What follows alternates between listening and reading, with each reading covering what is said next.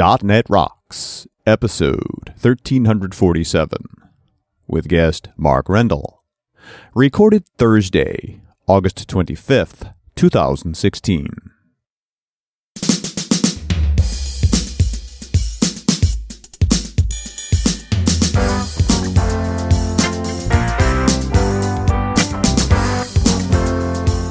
Welcome back to .NET Rocks. This is Carl Franklin. And this is Richard Campbell. Back in the saddle again. And uh, our good friend Mark Rendle from the UK is here. Always enjoy uh, our time together, especially on stage doing silly things in uh, Oslo or London. But uh, how are you doing, Mr. Campbell? I am well. You know, by the time this show's out, maybe I'll be back in my office. I don't know. so when we're recording this, the painters were here this morning and now the cleaners are here for the afternoon. I've got electrical work being done. So it's like, it's almost there. But you There's do have a some there there. 43 inch 4K screen plugged into your Surface Book, right? I do. And, uh, it's a lot of screen. 4K is, you know, the, the native resolution of the Surface Book screen is 3K by 2K. So does the screen dim when you plug it in? Is it that Uh, kind of. Actually, the the fan on the Surface Book just turns on. It's like, you know what? More power, please. Yeah, I have I have a you know a fully decked out MacBook Pro and and it's usually hanging out in the breakfast nook, which is right around the corner from where Kelly and I play darts. And this morning we're playing darts, and all of a sudden I we hear this, whoosh, you know. She goes, "What is that noise?" And I'm I'm looking, and it's just Gmail. You know, it's just just Gmail. I, I, I say, okay, your your fan is on. Why? And I look at the CPU usage. No, just Gmail, just the Gmail. browser. It's not just Gmail. It's Gmail in Chrome. Yeah, right? Gmail and Chrome. Yep. Gmail and Chrome. So it's the two two great tastes that consume power together. yeah. It just reminds me of the days of Outlook, and I know those days are still with you. But when I used to run it, I just remember CPU going nuts and not being able to click on anything. And I'm like, Yep. "What are you doing?" 65 threads, none of them are for you.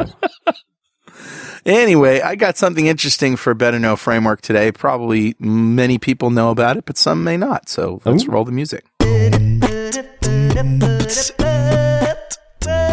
All right, dude, what do you got? Postman, Postman. Postman. The Postman. Yep, modern software is built on APIs. Postman helps you deliver APIs faster. Ooh, okay. So essentially, it has a whole bunch of services around APIs. So this is the list. Construct requests quickly, build workflows using collections, create integration testing suites, integrate with build systems, add descriptions in Markdown, host docs with CloudShare, share collections with links, run buttons, or cloud share. And the basic plan is free, and for cloud-based APIs, it's like five bucks a month. So it's Wow. interesting that, you know, things that we do that aren't necessarily technology based, you know, they're just writing code, you know, building APIs. Okay. Now there's like software around that whole process that just Hmm. helps you integrate all of the things that you need to do under one roof. It's interesting. That is interesting. Yeah. Okay. So Something you can about. go to getpostman.com or of course since this is show 1347, you can go to 1347.pwop.me. Well, all right, buddy. Yeah, so who's talking to us, Richard? Grabbed a comment off of show 1162, which we did back in July of 2015 with one Mark Rendle. Never heard of him. we were talking about building ASP.NET apps in Linux, because that's crazy talk. yeah. and that, you know, and I realize we almost always record with Mark in person. Right. So, and this was one of those times. It was at NDC Oslo, and we were all sitting together. And I'm pretty sure our mouths were hanging open as he was talking about the sort of madness Right. that he was doing there. Uh, and the comment here is not very complicated. It's not very long, but it's extremely relevant because the comment is from Barrett, and it's you know a year old now. It says, "Is Mark still working on simple.data? It seems like work on version two is stopped. I love version one and have used it in lots of previous projects." And that's all he's got to say. Uh, the answer is no. Well, he'll have to No. come back No. another time. No, sorry, no, no. I'm totally kidding. That's what we're talking about with Mark today, of course. Yes, Barrett, thank you for setting up our show. A .NET Rocks mug is on its way to you, and if you'd like a .NET Rocks mug, write a comment on the website at .NETRocks.com or via any of our social media, because we publish every show to Google Plus and Facebook. And if you comment there and we read it on the show, we'll send you a mug. And definitely follow us on Twitter. I'm at Carl Franklin. He's at Rich Campbell. Send us a tweet. We make collections out of them. Okay, and now it's time to formally introduce to the show Mark Rendle.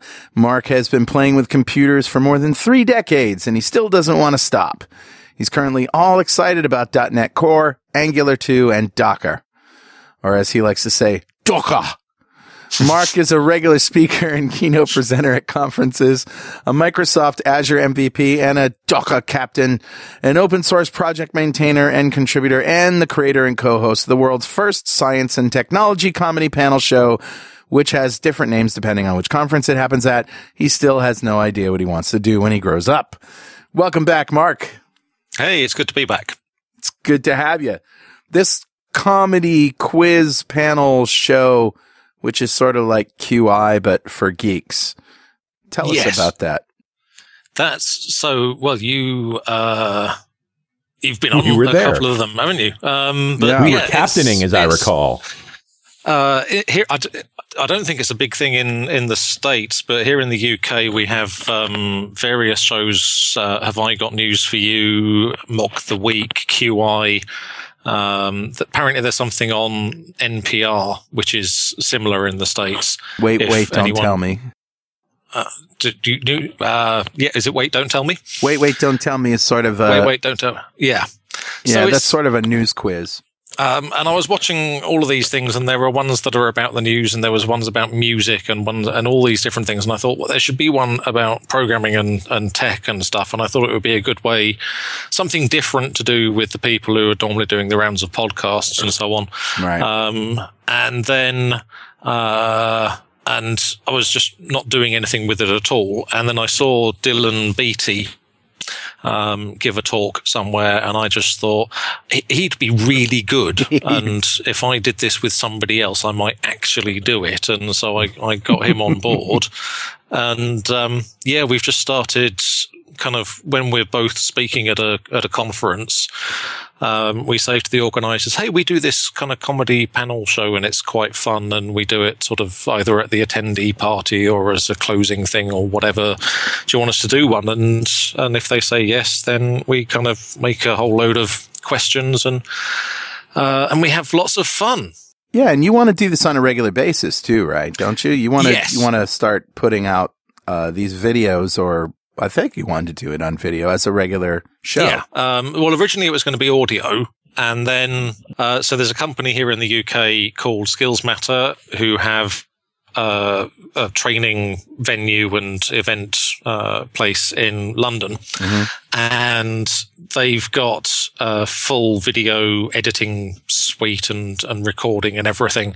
And they're very keen to kind of do the show with us. And so once Dylan and I can get our ducks in a row, uh, we're going to start recording that as as a kind of monthly meetup and get people to come along and watch it being recorded. Oh, that's fantastic. And just get random guests on. So, Love it. So yeah, watch Yes. this space. So that's the fun stuff that you do. Now, of course, that uh, comment that um, somebody mentioned, you know, they they want you to keep going with simple data Yeah. core. Yeah. What- yeah, it it kind of stopped for a while. Um, So let's back up a bit. What is this thing? Um, so simple data is uh, it's it's not an ORM.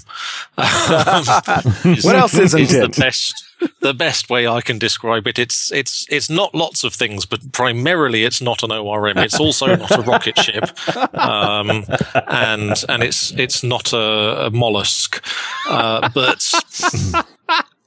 um, it's it's a way of talking to your database that makes it look like uh, just C sharp code. Um, Okay. so it's in the same. It's trying to solve the same problems as things like Entity Framework or LINQ to SQL or NHibernate or whatever, um, but it's based on the dynamic features from C Sharp 4. Um, so you don't have to generate loads of code up front. You don't have to create lots of model classes and put loads of attributes on loads of properties telling it how to communicate with the database. You just say, open a database and then start using that database object as though it had properties for the tables and as though the tables had commands called things like find by ID or insert or update or whatever. And it just works it all out in the background um, at mm. runtime and, and turns all your uh, all your function calls and properties into database things. Wow. And, and pulls data back. Okay, that's very cool. So now where was it last year and, and what have you done with it since? So I got it up to version 0.19 point something. Okay. Um, on the original thing. Okay. And it kind of got away from me. Um, and it's, it's an excellent, the first version of Simple Data is an excellent example of how test driven development can cause problems because it was totally test driven and it worked. Um, and I could make big changes to it and I could still be sure that it was working, but the code itself is hideous. Um, Okay. Because it's just add a test and then do whatever it takes to get that test to pass and keep all the other tests passing. And so there's very little in the way of upfront design or architecting or any of that stuff that sometimes comes in handy. And so I kind of became, other people were always scared of the code. Uh, so I didn't have any yeah. contributors really helping out. And then it got to the point where I was scared of the code. Um, you were scared of the code. I, I, was scared of the code. You looked so at I, it and said, "Who wrote this mess?" it, well, I mean, I've I've been back to look at it recently, and there are bits, whole huge chunks of it where I'm just going, I have no idea why that works. yeah. Um, and so, so I decided that the thing to do was to throw it all away and start again. So yeah, I was just about to, to start on Simple Data 2.0 and I got a, an alpha of that out there. And then Microsoft went ASP.NET Core or DNX or, or K or whatever the hell it was at the yeah. time. And, um, and so I thought, oh, well, I'll, I'll just hold off a bit, um, and, and make simple data core for, for that. And I figured, you know, wait six months or something. Yeah. And that was two years ago. Ah. Um, and so it, it, kind of stalled again. Um, but now .NET Core is out and it's, it's 1.0 and there's, um, a, a small amount of tooling for it. And I have been very vocally saying, just everybody who has a .NET package or a .NET project or whatever, you need to get it onto .NET Core. Yeah. Um, and various people went, ahem, look who's talking.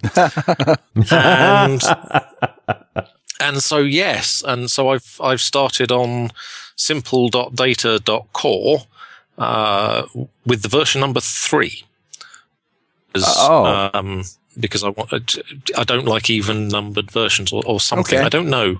But anyway, it's, it's simple.data. It's weird because the central library, the way simple data worked was that you had the bit that did all the clever dynamic stuff. And then that just called out to adapters and providers yeah. that handled the communication with various different databases. Um, and the, the central bit was called simple dot, the, the actual NuGet package was called simple.data.core. So that was fun. So it was called simple.data.core and then you installed the other packages around it. And so now there's still simple.data.core. So I've had to jump to version three because there is a two, um, on NuGet, but it's, uh, it's, I, I can't, I'm not going to say that word. Um, uh, okay. Because that would have been horrible and we would have had complaints.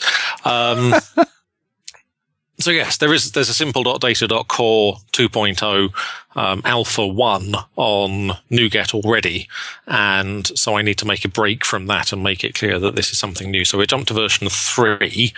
Um, and by the time this show goes out, I actually have working code running under .NET Core, talking to SQL Server, uh, with a new architecture and and it's all modular and it's very clear how it's going to be put together and the code is easy to understand. And so that's on GitHub um, under my Rendle Labs organization, which is my new company. Yeah. Um, uh, with uh, and that's at simple.data.core.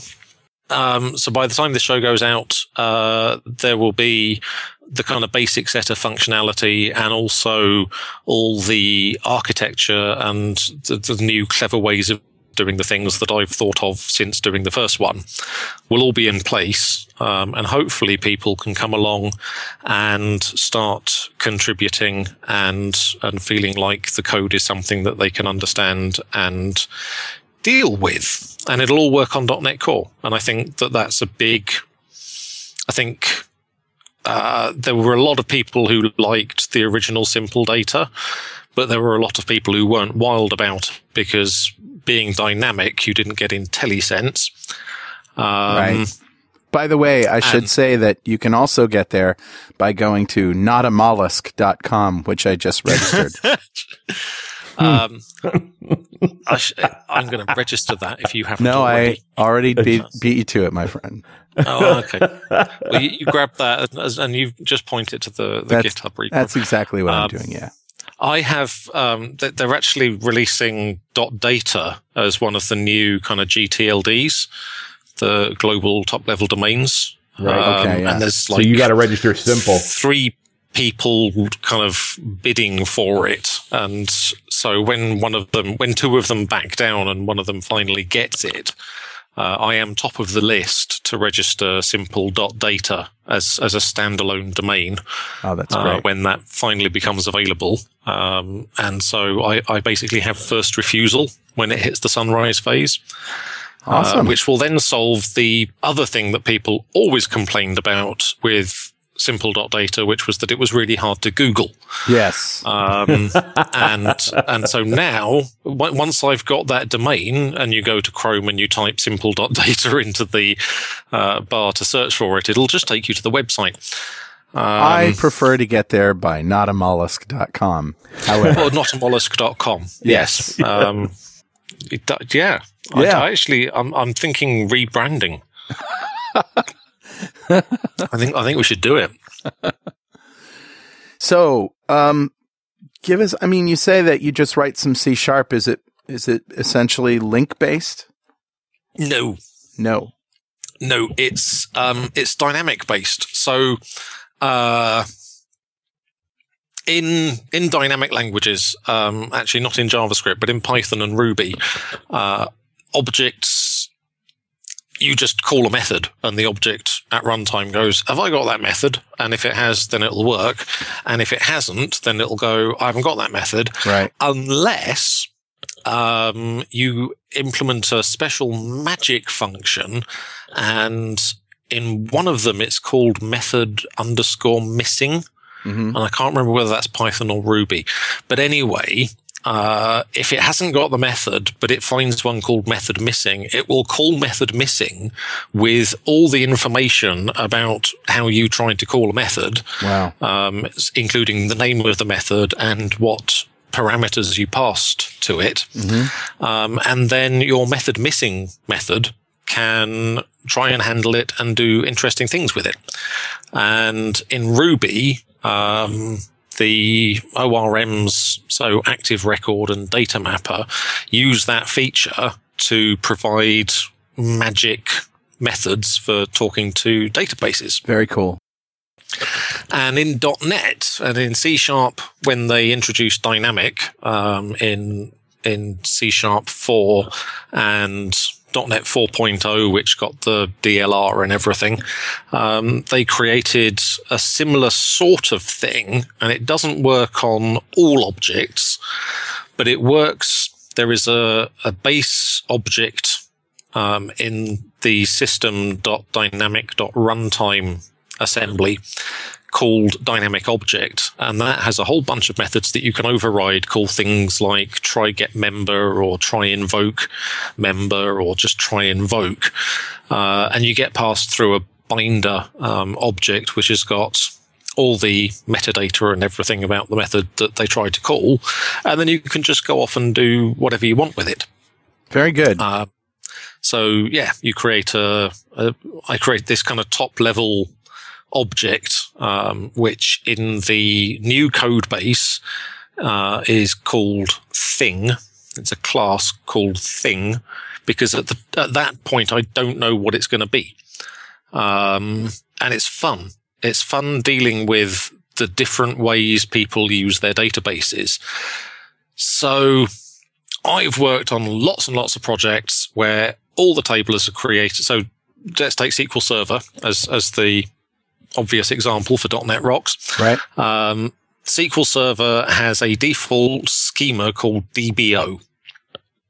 Right. And if you create a table without specifying a schema, it goes into the DBO schema. Mhm. And lots of people quite happily write entire applications with all their tables and all their stored procedures and everything else in the DBO schema. And there's nothing wrong with that at all. But then there are other people who create lots of different schemas. The people I'm working with during the day at the moment have uh, schemas all over the place, um, schemas uh, for everything.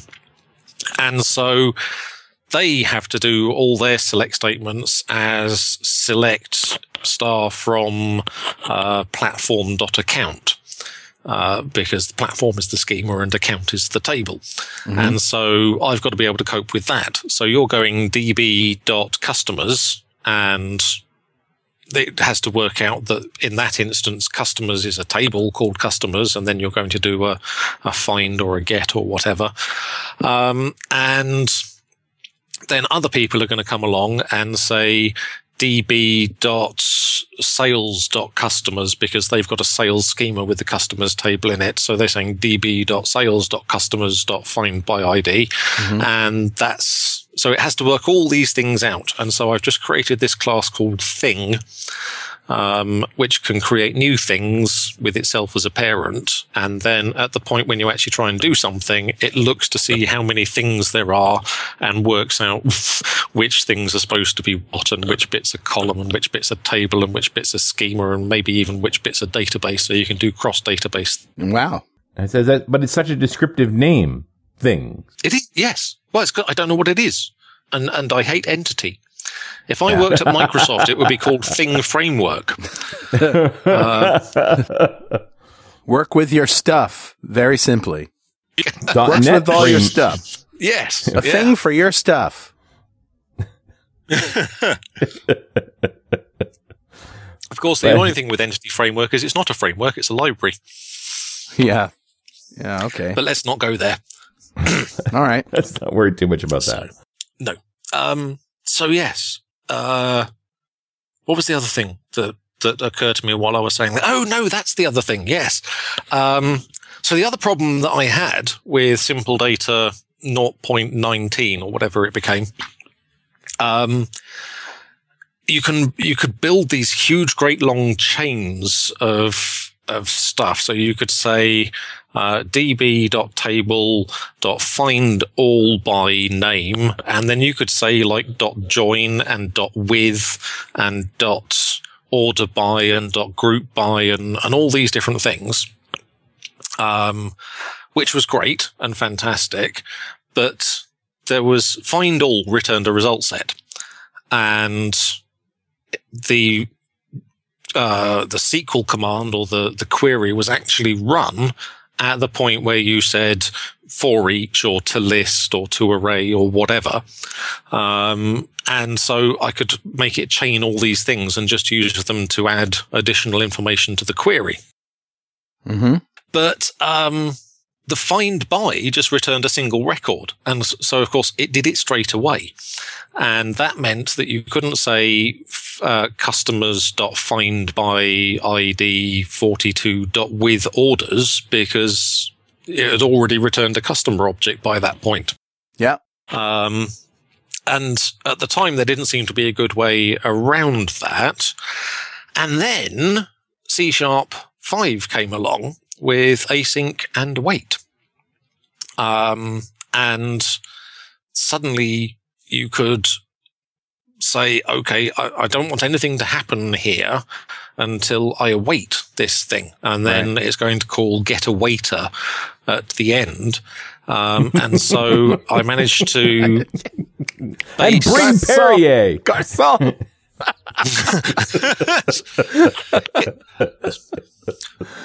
Waiter, your thumb is in my soup. Don't worry, sir, it's not hot. What's this fly doing in my soup? Looks like the butterfly. The backstroke, um, yes. And so on. Yeah. Um, oh, that, by the way, the Olympics. Oh. That long distance swim. What? J- ah, yeah. That was incredible. Mm. that was just amazing. And a couple Complete of weeks segue. ago. Yes, and a couple of weeks ago. yeah. And, and like months ago for the people who were listening. Sorry. Right. Sorry. Right. it was just bonkers. Um, so yes. There's one anyway. more in that collection, which is waiter, waiter, there's a fly in my soup. Shh. Everybody will want one. yeah. hey, uh, um, hold that thought because Richard, you know what time it is right now? Oh, it must be that happy time again. You got that right. It's time to read the top 10 list of things that are not a mollusk. All right. Number 10, tubers. Number 9, legumes. 8, magma. 7, cellulite. 6, acetone. 5, protozoa. 4, margarine. 3, public servants. 2, pink salt. And number 1, simple data. oh, yeah. oh. Uh, that's a good list. Carl's been doing for the last 15 minutes. and managed to listen to you at the same time. How does that work? It's actually time to give away a complete Music to Code by collection to one lucky member of the .NET Rocks fan club. Music to Code by, of course, is a set of 25 minute Pomodoro sized, quiet and groovy instrumentals scientifically designed to promote focus. It'll get you into a state of flow and keep you there. And now you can get all 13 tracks for only 39 bucks. Check it out today at musictocodeby.net. All right, buddy. Who's our winner? Today's winner is Gareth Adams. Oh, congratulations, Gareth. Yay. I'll clap for you, sir. Yay.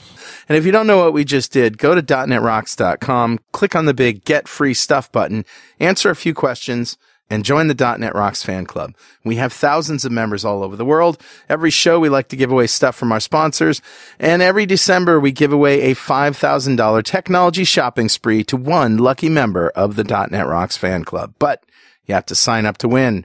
All right, Mark Rendle, it's your turn. If you had $5,000 US to spend on technology today, what would you buy?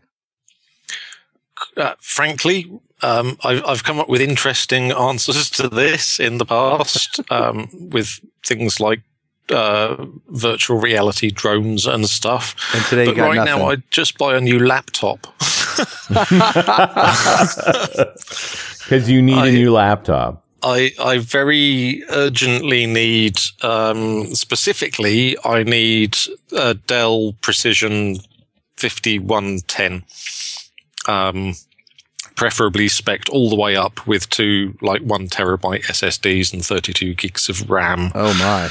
Um, and I think I'd probably have enough, enough left over to attach uh, either an Oculus Rift or an HTC Vive to it. So yes, awesome. but no, I my my laptop is I'm running I'm not running Linux because I'm hip and trendy. I'm running Linux because um, it can barely run Windows 10 anniversary updates. So nice. yeah, uh, it's it's on the way out. It's at the end of its rope. It's almost an X laptop. it is. Any statements to the effect that this laptop is still a going concern and now null and void? Maybe it's pining yeah. for the fjords. pining for the fjords? What sort of talk is that? um, this is something I, I I would love to get permission from the the five remaining Pythons to do this at a at a conference one time. Is Monty Python karaoke? Oh, awesome. Love it. Um, so basically, you just get a big chest full of the various kind of costumes and like red. Uh, red dresses for the Spanish Inquisition and all this sort of stuff, and people can just come up in groups um, through the course, and we'll put the the words on PowerPoint slides for them, um, and yeah, everyone can just perform Monty Python sketches for everybody else. I think that would be a brilliant thing to have. I think it'd be wildly a popular, but yeah, you need permission to do that. But I You would, would, be tempted. but I, I think, um, I think, quite frankly, at this stage, they'd be glad to have other people doing the dead parrot sketch, so people stopped asking them to They're do it. probably pretty sick of it. Although you Yeah. got to have a special set of people to appreciate a Monty Python karaoke night, though. You know, because Well, very many people just cannot stand when people go into Python. They can't stand it. But that's the thing. This would be, you know, a lot of Their most people space. can't stand it when someone starts singing "My Way," but karaoke makes these things okay. you know, it's it's You're it's, so it's right. Japanese magic. Through the magic of karaoke, everybody can tolerate one more round of Piano Man. Nice. Exactly. Oh, that's too much. All Oh, where were we? We were in the middle of a technical discussion, I believe. We were, and I was just explaining that. Um, yes, so big design decision for for the new simple data is everything's async. Yeah. Uh, and the only way you can actually get the results of of what you've just asked it to do is to await it. Um, and that means that you can chain as many commands together as you want, and uh, and until you await them, they won't actually execute. And that means that a you can chain all the stuff onto. So in simple data one, we had find by and find all by, Mhm. um, which confused the heck out of people. Um, Why wouldn't I want to find all? Yeah. but, you know, uh, people would do find by and then wonder why they couldn't for each over it. Um, They'd get an error message saying it doesn't implement IEnumerable. And there were Stack Overflow questions about it. So now we have uh, find by and get by. Um, Nice. And find by returns a list and get by returns one thing. good. And you can chain them together and, and do all this sort of stuff. But more interestingly than that, even, is that you can create a whole batch of stuff and then run it all together. Um, so this is one thing that people have always asked for is I want to set up a whole batch of stuff to run. I want you to go to the database, open the connection, start a transaction, run everything all in one SQL statement or all in one kind of connection cycle, and then commit the transaction and, and shut out and come back out again. And so Simple Data Core is going to have this batch uh, capability because you can say uh, db.execute batch and then inside that function call you can say db.customers.insert and db.orders.insert and everything else. And there will be a way of chaining the values from the earlier statements Yeah. Um, and when you do an insert, it returns the record that was inserted with the identity columns and any default values and so forth. And then you can pass that on to the next statement in the batch and then use the newly created uh, primary key as the foreign key on the records that you're inserting there Yeah. and just hopefully make things a lot smoother and, and more asynchronous. And everything's done asynchronously in the internals. Mm. Um, so everything, it's, it's DB, uh, the SQL connection is open async. Um, the command is execute async. Mm. The reader is read async. Uh, everything's asynchronous as much as possible because whilst that is not brilliant for performance, for actual raw speed for each individual thing, it's fantastic for scalability. Right. Sure. yeah. Um, And I just love And- right on your page the, the the very first example that you give that's instead of this and 20 lines of code. Why not just write one line of code and it's return database.open.users.findall by email, passing email dot first or default. I love that. Yeah. Yes. Yeah, that's That- the way that it should it. be. Yeah.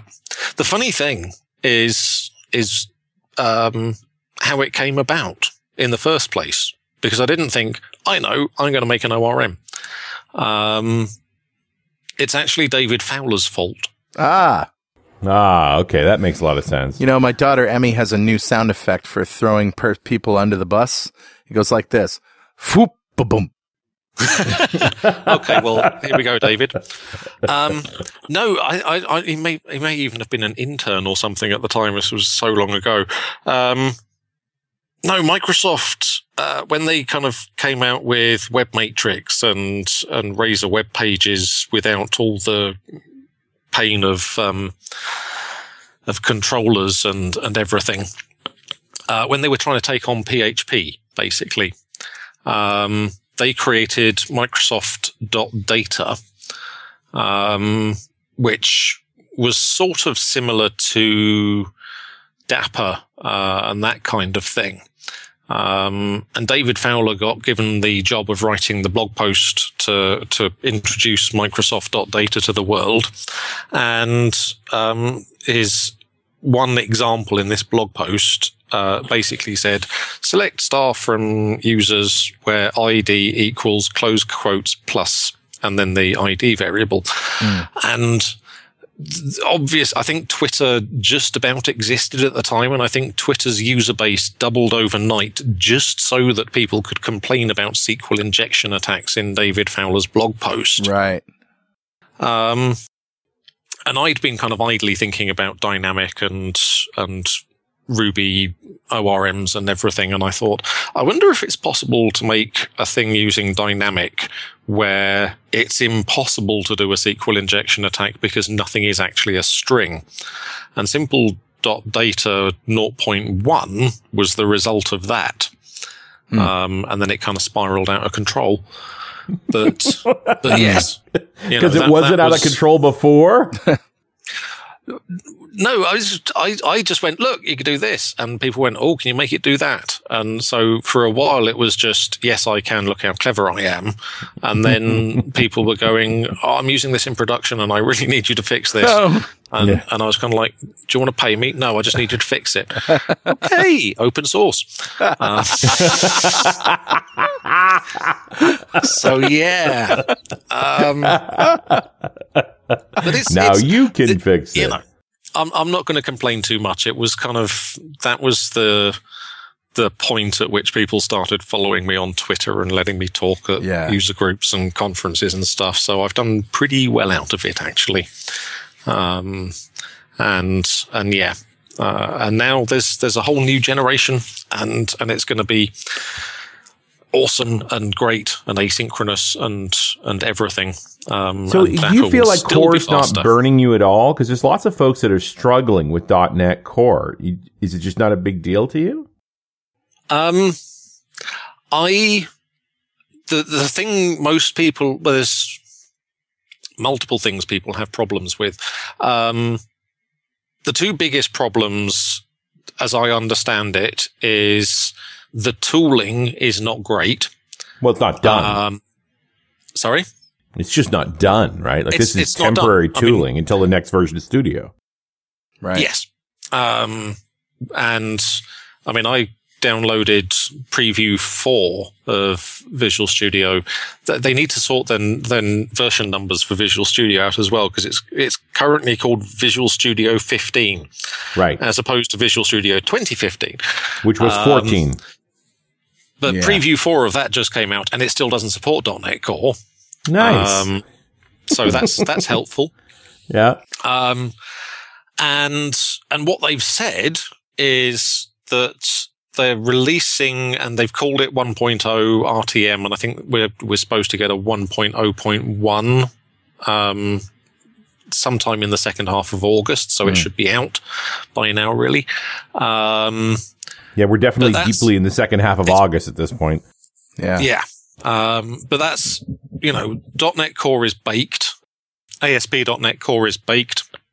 It's ready. They'll support you using it in production. Uh, all those good things.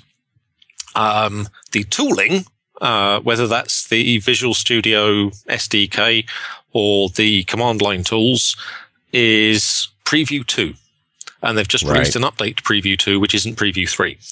Um, and Preview so 2.1? that's, that's for us. Yeah, Preview 2 update 1. Um, There you go. Which, and you'd think they'd stop doing that because it drives people nuts and, and everyone takes the mickey out of them for it, but uh, Yes. they, they carry on. Right. And they just Um, keep doing it. But I think the worst sin is lots of people really liked project.json. People liked the fact that CS Proj was going away with all Right. its XML and its GUIDs and everything else that was in there. Right. Right. And, and so all these, all the early adopter people like me who, who will quite happily jump on something. I mean, I started using C sharp when it was beta one and I was writing code in notepad and the first console application I wrote in C sharp used reflection to document every public member in the entire framework so I could try and figure out how to use it. Um, so I've been using ASP.NET Core since the first release of that. Um, but all the people who were doing that were like, yay, it's a JSON project file and it's really nice and easy to use and, and everything. And CSproj has gone forever and .sln files have gone forever.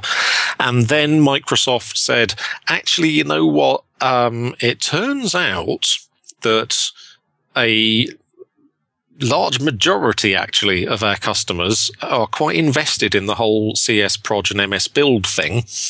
And if we're ever to have any hope of getting them using this new stuff that we spent all this money building, um, we might have to carry on supporting those things, which made a lot of people very angry. um, Yeah. so yes, uh, and so and the the sort of flip side of that is that the the .NET is not just Microsoft .NET anymore. .NET is this ecosystem Right. of NuGet packages and Right. or .NET used to be synonymous with Windows, and now it's sort of this. Uh, well, you know, I think when most people think of .NET, they really think of C Sharp and all of its libraries that come along with it on whatever Yeah. platform. Um, but you know, you've got uh, so there's there's chunks of the full .NET framework that are not in .NET Core. Um, big chunks of the .NET framework itself that have vanished. Um, obvious things like Windows Forms and WPF, which really have no place in a cross-platform framework. Right. Um, but then there's also all the open source uh, NuGet packages, um, and some of those are Microsoft's own, and some of them are made by other people, and some of them are very popular. And if you've got a, a ASP.NET MVC website, then in theory, and actually in practice, I've done this a couple of times. It's not a huge amount of work to move that over to run on ASP.NET Core MVC and get it running on Linux. But uh, the chances that you've built your application in splendid isolation without any dependencies on any NuGet packages are very low. And what you're going to find when you go out there is that those NuGet packages, they haven't been updated to support .NET Core Yeah. like for Right. example, simple data. Um, and that's going to, there's, there's probably like a six to 12 month lead time on waiting for those to make their way across. But it's starting to happen. Um, and, uh, I, I see more things every day. Um, I think NSubstitute now supports .NET Core. NDepend have announced that they support it.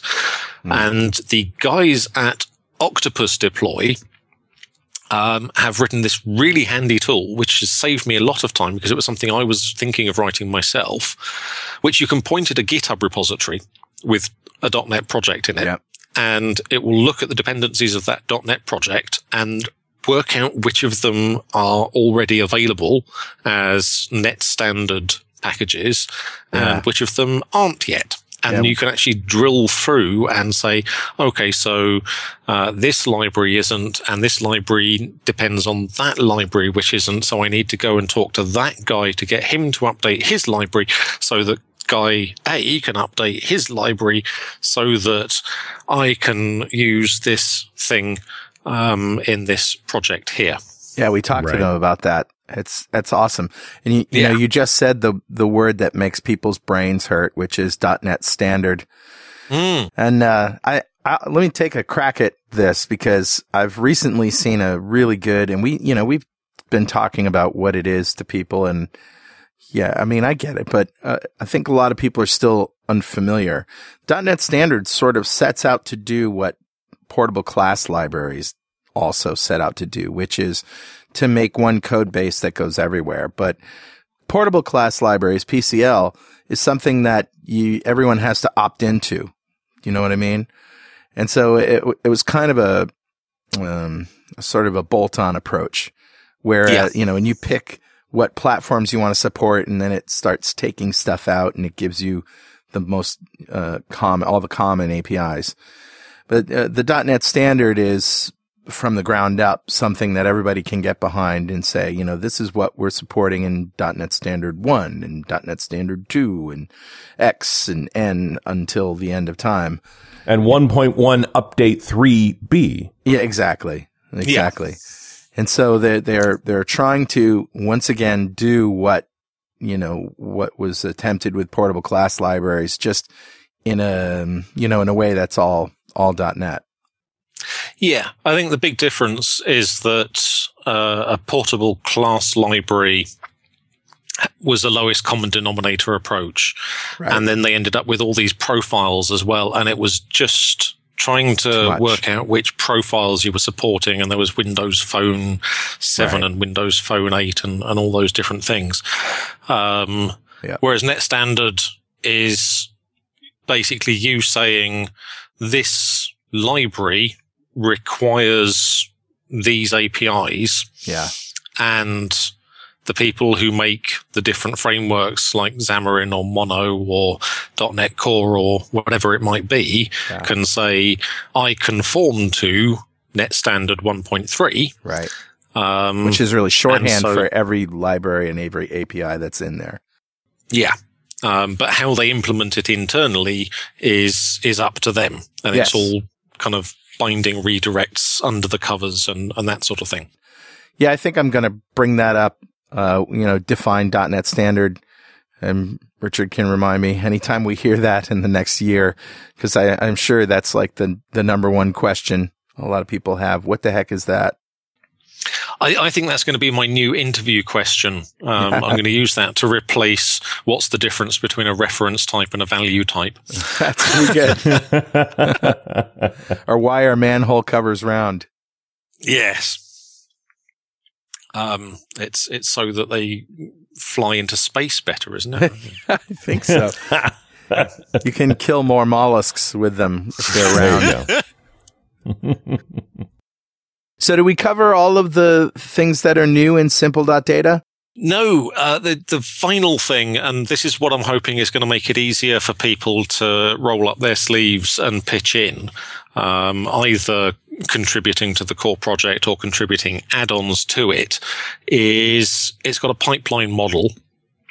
Um, so every time it goes to the database to run something, uh, it, it occurred to me that that is essentially very similar to an HTTP request.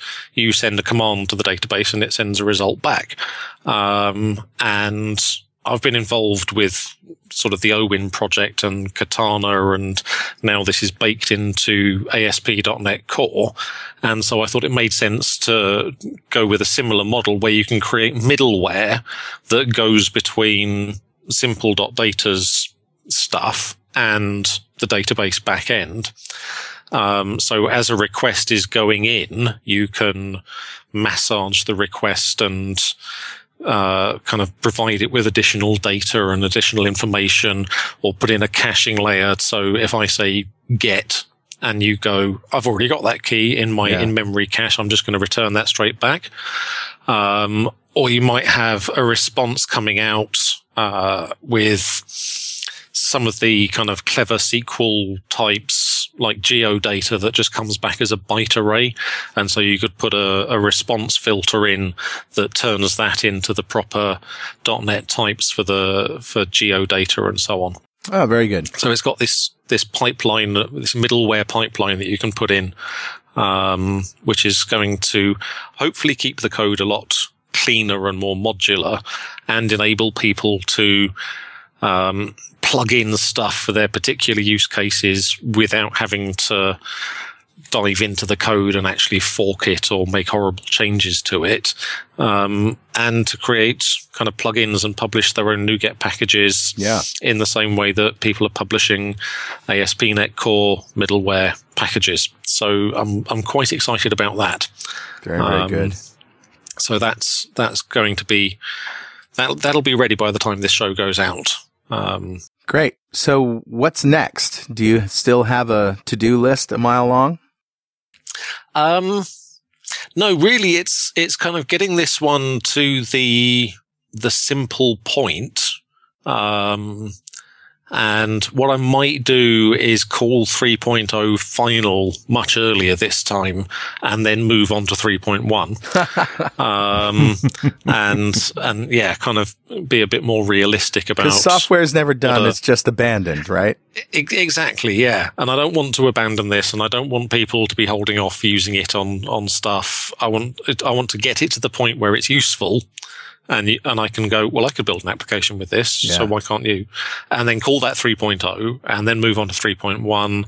But I I really. Um, I want people to feel like they can come and contribute and and send me pull requests and Yeah. or create the adapters. So I'm going to do uh, SQL Server and PostgreSQL and SQLite, but I want people to kind of contribute Oracle adapters or MySQL adapters or MongoDB adapters or you know all these different things Sure.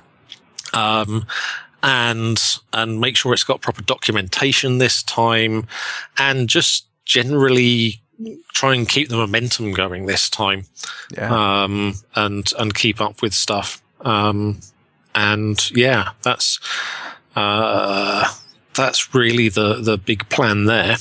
well, sounds good, Mark. Yeah, So, uh, congratulations. This is awesome. And, it, you know, this is something that I would use. I'm, uh, I'm not a fan of big systems. I like small, simple things. And typically I use things that I've written myself that I've, you know, just have uh, gone back to over and over again because I trust them and they work and all that stuff. And this just doesn't seem like rocket science to me. It's just simple and awesome yeah, and hackable. and totally hackable. Yeah, Another great feature. Thanks, Mark. thank you. All right, we'll see you next time on .NET Rocks.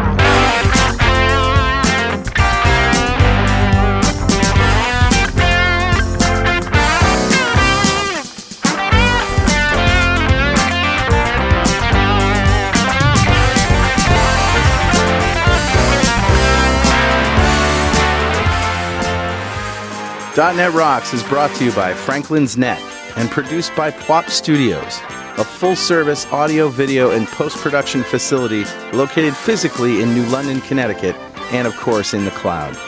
Online at pwop.com. Visit our website at dotnetrocks.com for RSS feeds, downloads, mobile apps, comments, and access to the full archives going back to show number one, recorded in September 2002. And make sure you check out our sponsors, they keep us in business. Now go write some code. See you next time.